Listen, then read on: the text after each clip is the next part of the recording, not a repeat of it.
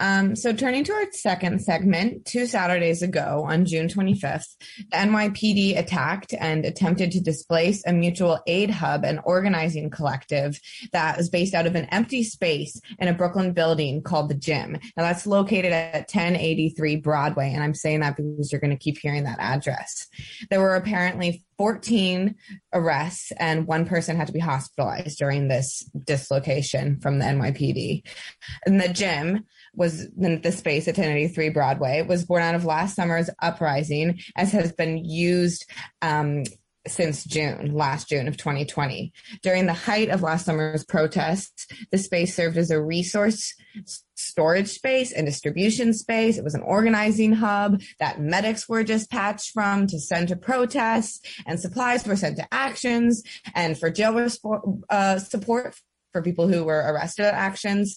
And then as as some of that died down, um, the the space continued as a mutual aid space um, and they were evicted and then re-entered the space just a couple weeks ago and when they re-entered the space is when the nypd came um, full on in riot gear um, and and and made the arrest. So to speak about the events and the gym, the mutual aid space, is Caitlin Baucom, who has been living and doing social activism out of the building um, at at 1083 Broadway for the past seven years. So she knows a lot about everything. So welcome, welcome, Caitlin, to WBAI. Thank you very much for having me slash us.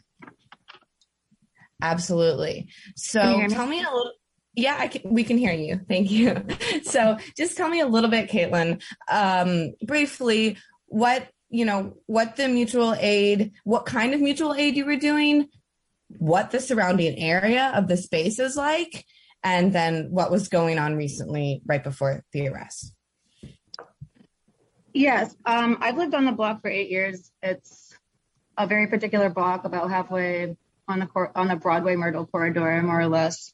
Um, we do direct daily mutual aid in a way that is we provide material support of whatever kind that our neighbors need, but it's also mostly about providing a space that people are allowed to gather together and be humans because along the entire Broadway corridor, there aren't any of that. Um, there's like 20 blocks radius from around our space. There's no um, public bathroom, water fountain, place to sit down outside, shade, green space, anywhere to be indoors or outdoors as a human being if you're not spending money. A lot of gentrifiers that won't look at you and just want you to go away. And then a lot of developers. So as far as the city is concerned, it's just developer money and then people that they think of as nothing and a few gentrifiers. So we take lists, we put families, um, we supply specific stuff to the shelter individuals like hygiene products and socks and underwear and food and all the kind of stuff that the actual supportive housing doesn't provide. We have a lot of local families that bring us lists. We do pretty much everything. Right. And just, you know, quickly, just I wanted you to talk um, about how this is being affected by the the recent move from shelters um, from sorry from hotels to shelters how that's affected your work the the move so the recent, mm-hmm. go ahead the recent move has been very public and very extremely traumatizing for i think anyone encountering it in any real way but our neighbors at the brc artel covid shelter our our our literal family. We've spent every single day with them this entire year. And any kind of fight for the gym, quote unquote, is just a fight like with and not for with them. Um, we've been talking about and we in a broader term of anyone who's been working on this in Manhattan with Sia Weaver and a lot of the organizations that y'all mentioned in the last segment are absolutely a part of and we've all been in conversation for a while, or at least trying to be. Um, we've been talking about this all year. People have been parked on Bill de Blasio's lawn since November or whatever, screaming at his actual house for him to listen to this conversation. So this weekend in particular, it's just the city's reopening for tourists and people with money. There are COVID precautions in place for, again, tourists and money. And my landlord made $14 million in the Bronx recently. Um, and we live in a neighborhood that he's brutalized and displaced for the past I don't know, decades. So this week, watching NYC forcibly displace its own unvaccinated residents back to congregate housing to make way for vaccinated tourists to go into hotels is just unconscionable. Um, and also, yeah, we've been working since Thursday when we got word about the transfers. We and our networks have been 24 hours on the ground at the Hotel Artel to try to prevent displacement, which is the one hotel where men have still been allowed to remain. They're the one, despite all the tweets from the city and people, the people in the Artel, as far as I can tell, are the one place that have been protected actually by any of the court orders because we were there to watch and make sure they weren't violated. They violated their own court orders on Friday night. We saw it all weekend. Everyone else has already been moved back to congregate housing. Those people have been lost because they're the people who can't advocate for themselves. And everyone else has already been displaced to Queens over the weekend without told where they were going and made to stand in the rain since 10 a.m. Two bags of belongings. They took their phones, no razors. It's people, it's a supposedly free state treating people who are, even according to the state, not in a carceral position like complete criminals or, I'm sorry, even worse. And yeah, and we've also had people on the ground at those Queens shelter locations greeting the incoming people and providing mutual aid around the clock. And anyone listening who would like to help us do that, please get involved. Right, great. And um, now we're going to shift gears a little bit to um, what happened two Saturdays ago with NYPD and the attempted displacement. Could you explain um, the events of that morning and leading up to it, and then the morning? Well, what I can say about the morning is because the events leading up to it are sort of what I just described. And right, so just the, I, yeah, I just mean the, the yeah, on the ground, no, what happened. And lots of people who care. And then, so there was planning and place. I mean, yeah, what happened that actual morning is that at an unexpected time, our presence in the gym was discovered or, or whatever.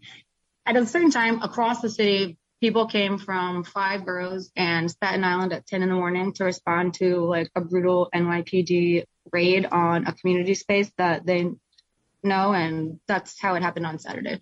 It was like an instant loving and like extremely fierce response at 10 in the morning from all across the city.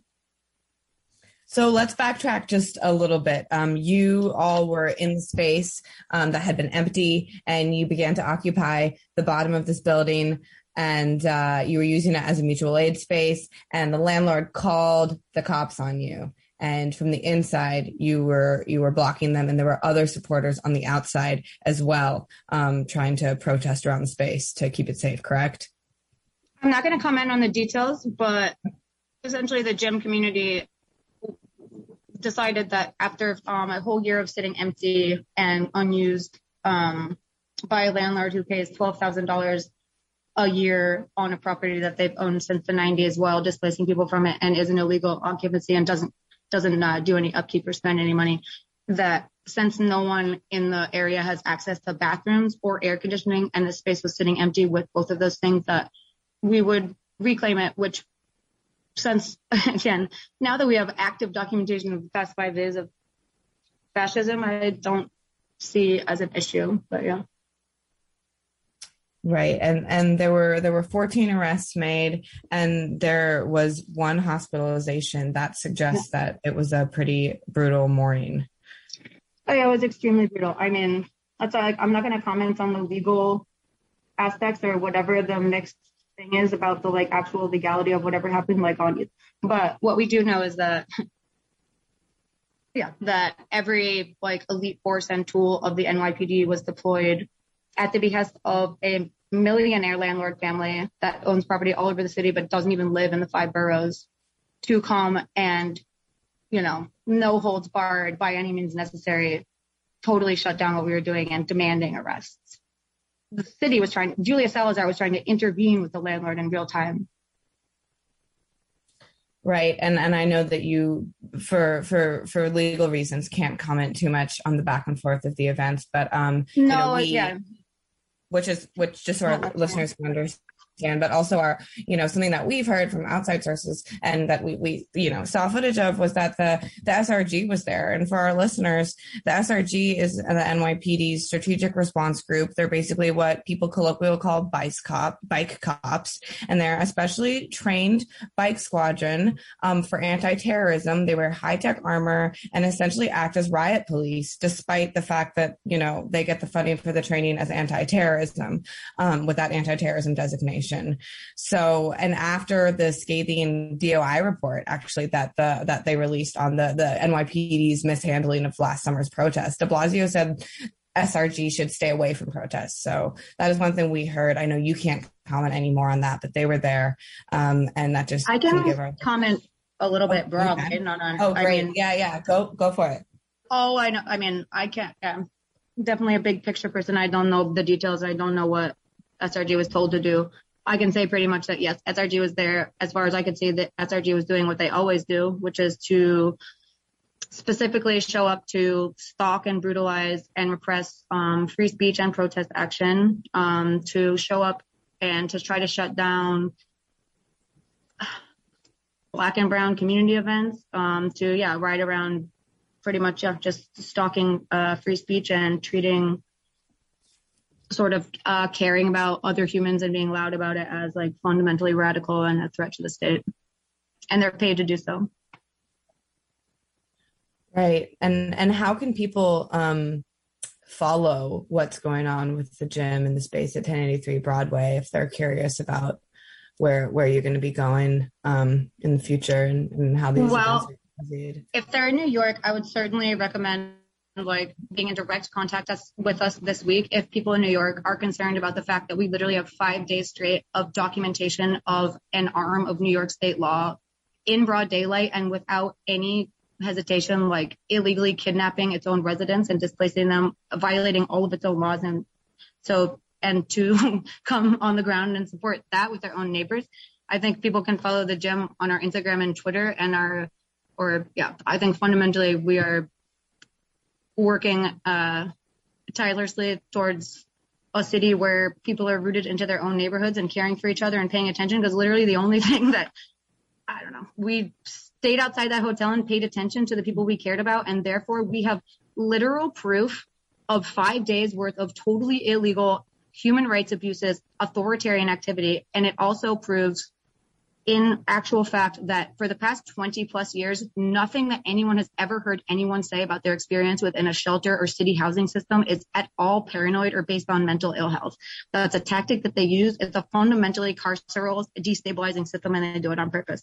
So please, if you are especially in New York and you're liberal or whatever and you're a property owner and you have money, I really encourage you to think about the fact that right during this week or something, I, I don't know. Again, not good at details. There's like 8,000 of your actual neighbors who we spend time with and know them. If you would speak to them for more than two seconds, they're, they know exactly what they're talking about. Y'all, and again, not you, um, 99.5, but everyone reaching out to the gym or me for my knowledge and info on the housing system and the city every single thing that's coming out of my mouth, I have directly learned from spending one whole year every single day with the people inside the thing.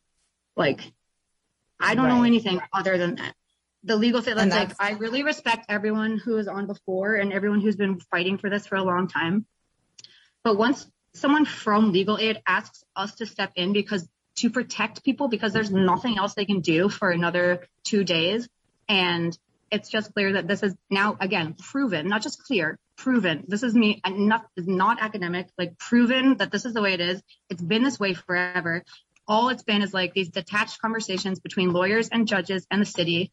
They come once in a while, they get people's stories, they give them this sense that something will change. Nothing has ever changed. I had a person ask me, whom I love and is very smart, and they took me aside and asked me, they asked me they said, Ma, I think you know a little bit about what you're talking about. How long are you supposed to be trapped in the city shelter system with a job, with all your paperwork in order, applying and then being denied for permanent housing over and over again? And I said, I don't really know. I'm learning this on the fly. I can connect you with someone, but may I ask how long that has been the case for you? And he said 20 years.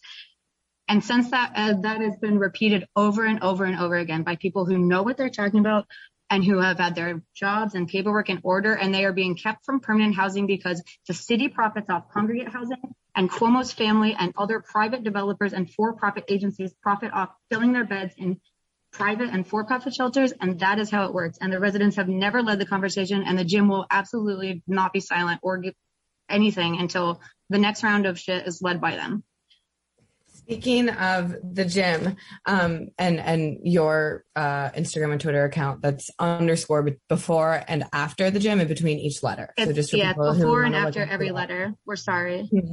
And then we need to wrap up here in the next minute. But I just wanted to ask you one um, question, last question, which is: um, we know that you still actually are able to do some work out of the gym. That's great. We're really happy you're still doing the mutual aid. Uh, tell me quickly what you're hoping for as far as accountability from the mayor and the city goes um, in regards to you know the the the sort of violent police attack of, of two Saturdays ago. Yeah. I mean, for me, it's all related. Like, again, all of these things are the same conversation, like private property, like y'all were talking about last time. The homeowner class, the private property, the developers fund the city. They have since the 70s when they bought it ever since then, it's been a Reaganomic government. And so the developers themselves pay the city who pay the NYPD to protect property. That's it. That's what there, I have seen again. I, this is, we could give a list of what SRG has been up to and the squads in the past. It's, it's always, I've never seen them show up on mass for, unless it's for a protest or for, to, to protect private property.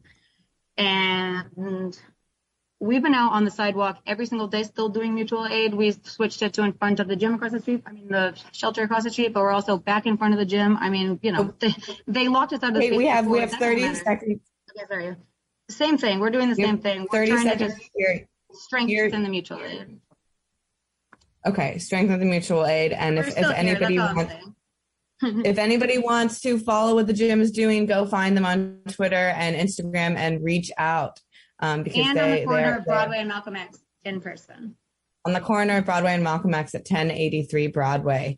Thank you so much. I really appreciate all of that information. We're going to have to leave it here so that we can speak with our next guest. But thank you, Kate, with the gym.